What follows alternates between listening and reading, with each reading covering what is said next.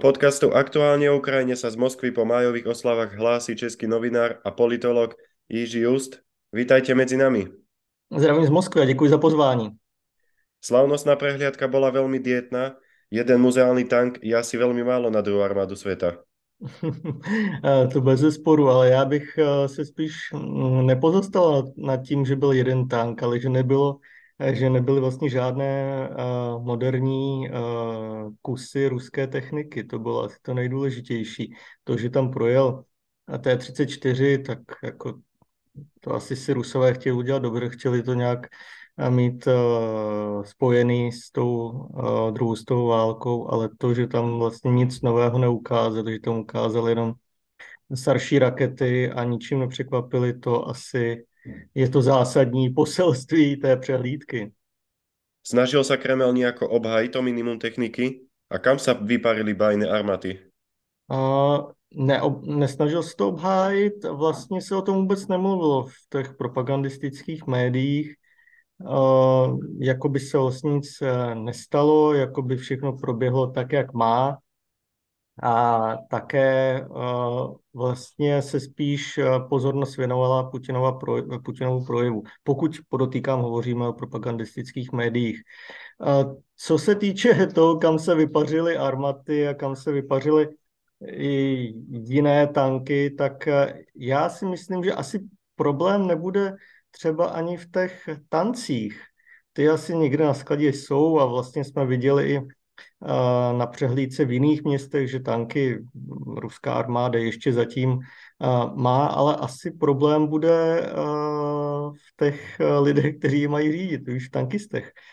Protože po Rudém náměstí tradičně defilovaly známé divize, Tamanská divize, kancemarská divize, a ty byly také nasazeny hnedka v prvním sledu od začátku války a vlastně na nich leží ta tíha těch tankových bojů a zdá se, že spíš tyto divize mají zásadní problém, řekněme, z hlediska personálu.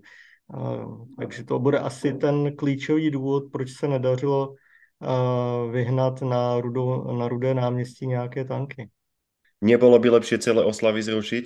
Zámienka v podobe údajnej hrozby útokov dronov bola aktuálna. Já si myslím, že zrušit oslavy Dne vítězství uh, nešlo, protože to je ten nejzásadnější, nejdůležitější svátek jak pro ruský stát, pro ruskou propagandu, tak i pro samotné Rusy. A Ruso, Rusové skutečně uh, velice, uh, řekněme, výrazně vnímají tyto oslavy, protože v každé rodině mají nebo měli dědečka, který bojoval na frontě, nebo který dokonce padl na frontě. A proto tento den si to připomínají a vlastně si to připomínají no takřka všichni. Jak i odpůrci Kremlu, tak i ta většina, která zastává a podporuje politiku Kremlu. Takže pokud by ty oslavy byly zrušeny, tak eh, by to asi způsobilo paniku a způsobilo by to uh, hodně otázek u Rusů, proto to, ať uh, skutečně existovaly obavy z útoků, z dronových útoků, možná Ukrajin, možná někoho jiného, ať už ta situace jaká je, tak prostě ty oslavy musely proběhnout, jinak by to skutečně znamenalo, že dochází k nějaké zásadní krizi v Kremlu. Putin zdôraznil, že budúcnosť ruskej štátnosti závisí od výsledku špeciálnej operácie na Ukrajine. Sadil všetko na jednu kartu? No, může to tak skutečně znít, protože ten jeho projev byl takový patetický, existencialistický, exist, takže vlastně s tou válkou spojuje existenci samotné, samotného Ruska nebo svého režimu a to je dost nečekané, protože ta válka se rozhodně nevyvíjí ve prospěch uh, Vladimira Putina. Uh, naopak, naštěstí. a uh, proto takové silné, dokonce bych řekl silácké řeči jsou spíš uh, kontraproduktivní. Ale pro nás, z našeho pohledu. Rys, Rusové to samozřejmě budou vnímat uh, spíš kladně, budou to vnímat, že uh, ta válka má absolutní podporu v Kremlu a vlastně si to nebudu ani tak brát, ani rozebírat, jako to rozebíráme my s vámi. Kompár z post sovětských štátníkov bol tiež úbohý, najmä Lukašenko bol dosť z formy. A spíš se to dalo očekávat, protože eh, za prvé Vladimír Putin musel ukázat, že má nějaké spojence na postsovětském prostoru, že skutečně není osamocen a, a že tito spojenci jsou ochotní slavit ten nejdůležitější den pro Rusko přímo na Rudém náměstí. Samozřejmě za tím stojí spíš pragmatismus těchto politiků. Výjima samozřejmě Alexandra Lukašenka, ale k tomu se dostanu trošku později. To neznamená, že když do Moskvy přijel šéf Uzbekistánu, Kazachstánu, Tadžikistánu a Kyrgyzstánu, že to jsou lidi, kteří bezmezní milují Vladimira Putina a jsou pro něho udělat první a poslední. E, nikoliv. Například Uzbekistán má velice velké problémy v energetice a spoléhá na to, že Rusko mu pomůže. Jak plynem, tak třeba elektřinou. Takže to byl takový, řekněme, politický díl, politický obchod. To samé platí i pro Turkmenistán, to například platí i pro Kazachstán. My zde můžeme spekulovat o tom, že Kazachstán například pozastavuje ten paralelní import, tudíž pašování západního zboží přes své území. A on asi, aby si to plně nerozházel, jak se lidově říká u Vladimira Putina, tak musel prokázat v uvozovkách nějakou lojalitu. Tím, že přijel na oslavy dne vítězství, jak se v Rusku říká, tudíž konce druhé světové, druhé světové války přímo na Rudé náměstí. Takže já bych v tom skutečně nehledal, jak obzvlášť ruská propaganda tvrdí, že to byla ukázka síly Vladimíra Putina nebo přátelství a těchto republik vůči Vladimíru Putinovi. A když se teďka dostaneme k Lukašenkovi, tak tam je to jasné. Aleksandr Lukašenko je a jeho Bělorusko je totálně závislé na Rusku. A on byl na tom zdravotně velice špatně a ten jeho zdravotní stav zůstává ještě dnes, kdy nahráváme s vámi, a mimořádně špatný. A, ale nehledě na to musel splnit tu svou povinnost, povinnost, řekněme, vazala a musel skutečně přijet do Moskvy aby prokázal čest Vladimíru Putinovi, což eh, samozřejmě také svědčí o stavu Běloruska a o té závislosti, jak jsem říkal, je totální, o té závislosti Běloruska na Rusku. Putin už vyše roka opakuje, že všetko jde podle plánu. Aký je teda jeho aktuální plán? to je dobrá otázka. Já nevím, jestli zničit co nejvíc eh, ruských jednotek. Eh, no asi ne, ale vypadá to tak podle stavu situace na frontě. Každopádně to je samozřejmě taková řečnická floskule, to je jenom výrok, aby to vypadalo, že Vladimír Putin má nějaký plán to za prvé a za druhé, že skutečně neexistuje žádná panika, žádné znepokojení ze stavu a vývoje situace na frontě. Takže já bych tomuto výroku nepřidával žádný význam, protože skutečně má jenom nějakým způsobem uspokojit Rusy. Nás rozhodně uh, neuspokojí, naštěstí. Spomenuli jste velké straty ruských vojáků. Stále to nikto nerieši?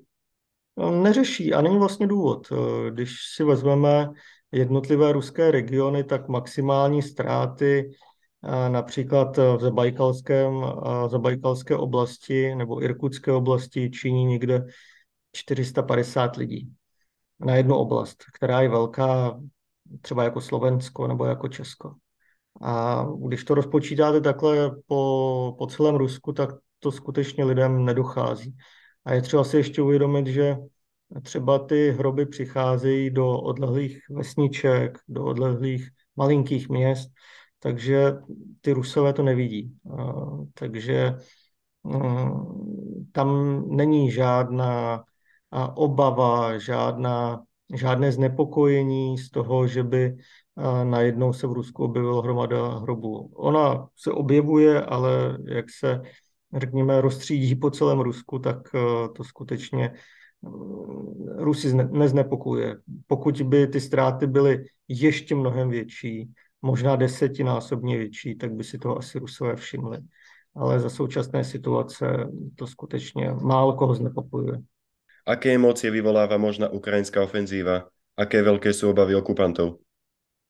Jsou velké. My to vidíme i na pohybech podél fronty, například, že z záporské oblasti se nuceně musí stahovat civilisté do, řekněme, vnitrozemí když dochází dokonce k evakuaci města jako Energo, Energodar, tak to také svědčí o tom, že Rusové cítí, že mohou nastat jisté problémy. Nicméně zatím to nevypadá, že by třeba v Moskvě byla nějaká panika, nebo že by na frontě byla nějaká výrazná panika. Takže některé řekně, opatření Rusko podniká, ale zdá se mi, že spíš doufá, že ten možný ukrajinský tlak ustojí, že ho zvládne a že se podaří tu ofenzivu nějakým způsobem zastavit. My samozřejmě doufáme v opak. Na zadné sa stavia Prigožin. Ako komentuje Kreml jeho ultimáta? Zosmiešnil už aj samotného vodcu. Je jedna věc, jak na to reaguje Kreml, a je jedna věc, jak na to reaguje Ministerstvo obrany Ruské federace. Já si myslím, že Kreml se snaží nějakým způsobem, a, nebo respektive ani ne Kreml, konkrétně spíš Vladimír Putin se snaží být nějakým mediátorem, tudíž se snaží tuto situaci nějak, řekněme, uklidnit a nějakým způsobem řešit, pokud to vůbec je možné. A, ale naopak ministerstvo obrany Ruské federace se stále snaží nějakým způsobem buď to konkurovat, nebo spíš podrážet nohy uh, žoldákům Evgenie Prigožina, tudíž uh, Wagnerově skupině. A tam uh, ten konflikt mezi ministerstvem obrany, tudíž ruskou armádou a Prigožinem je na řekně, vysoké míře, je skutečně intenzivní.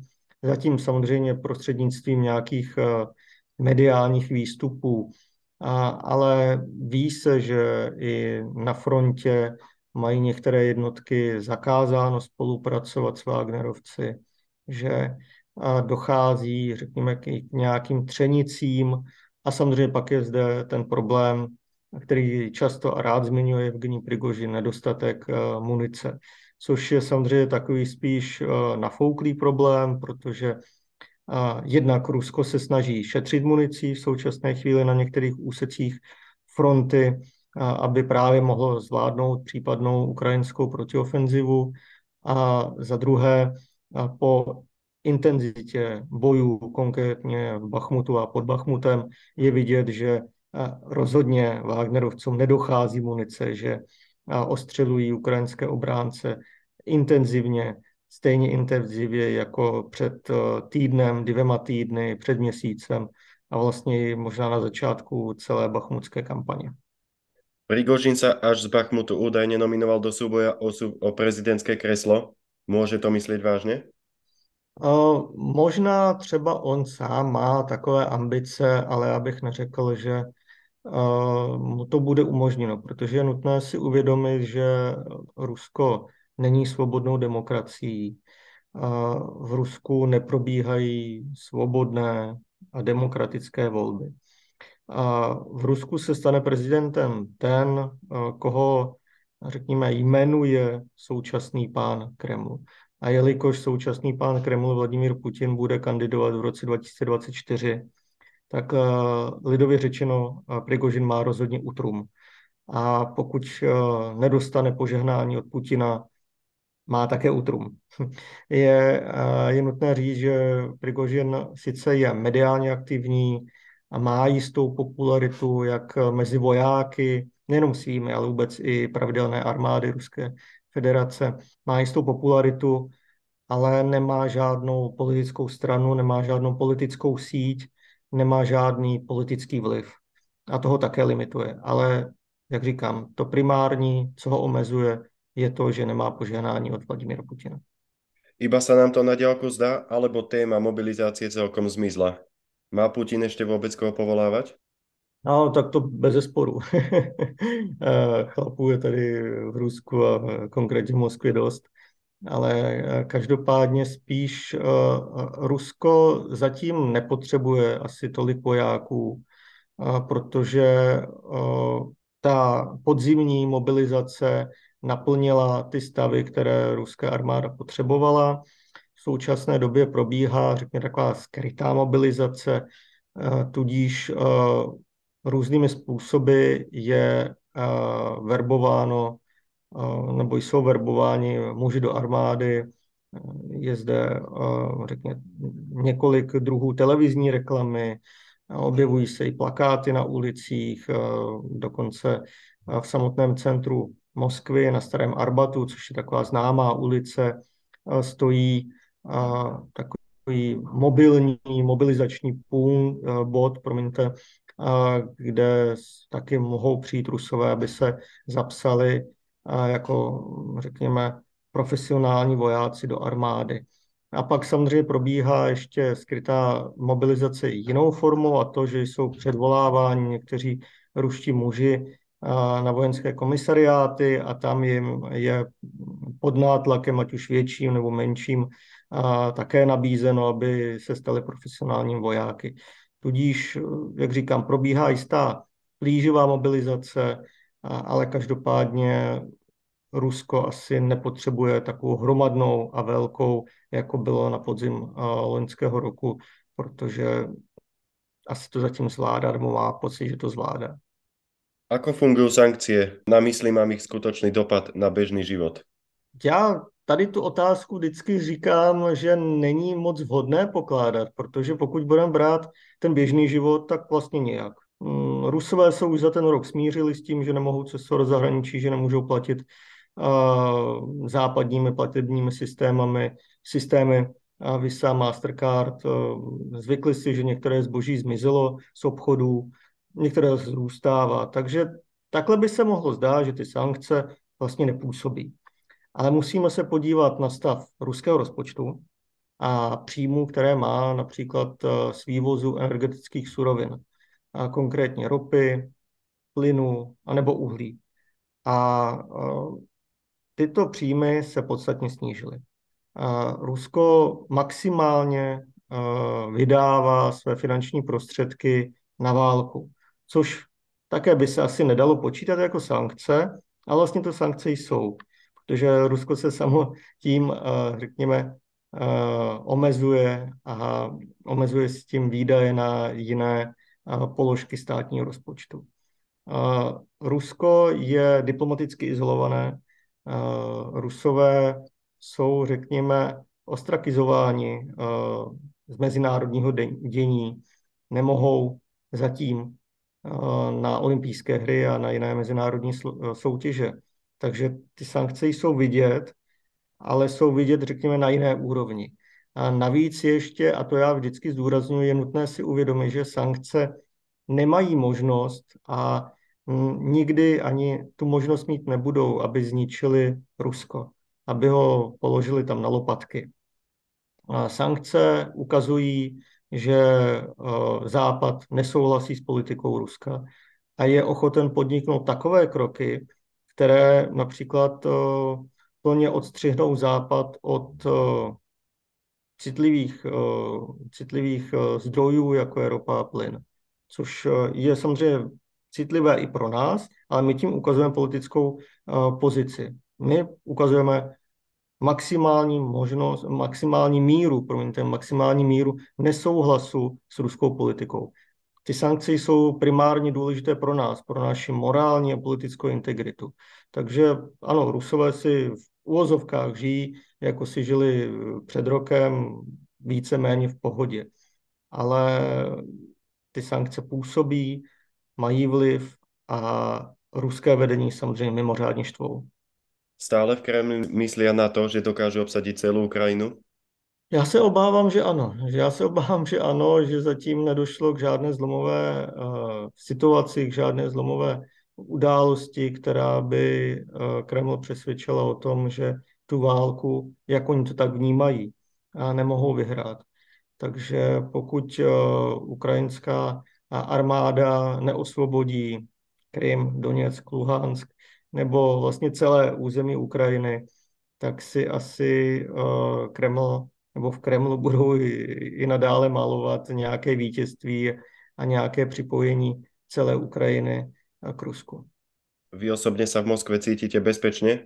Volají vás ještě do mediálních diskusí? už ne, protože teďka už mají jiné zadání, teďka se v médiích nebo v těch propagandistických médiích věnují primárně rusko-ukrajinskému konfliktu, což také samozřejmě ukazuje to, že ta propaganda asi potřebuje víc masírovat ty Rusy, víc přesvědčovat právě o tom konfliktu. A ty další otázky, které se týkají mezinárodního dění, ty jsou upozaděny a proto se mě tam nezvou.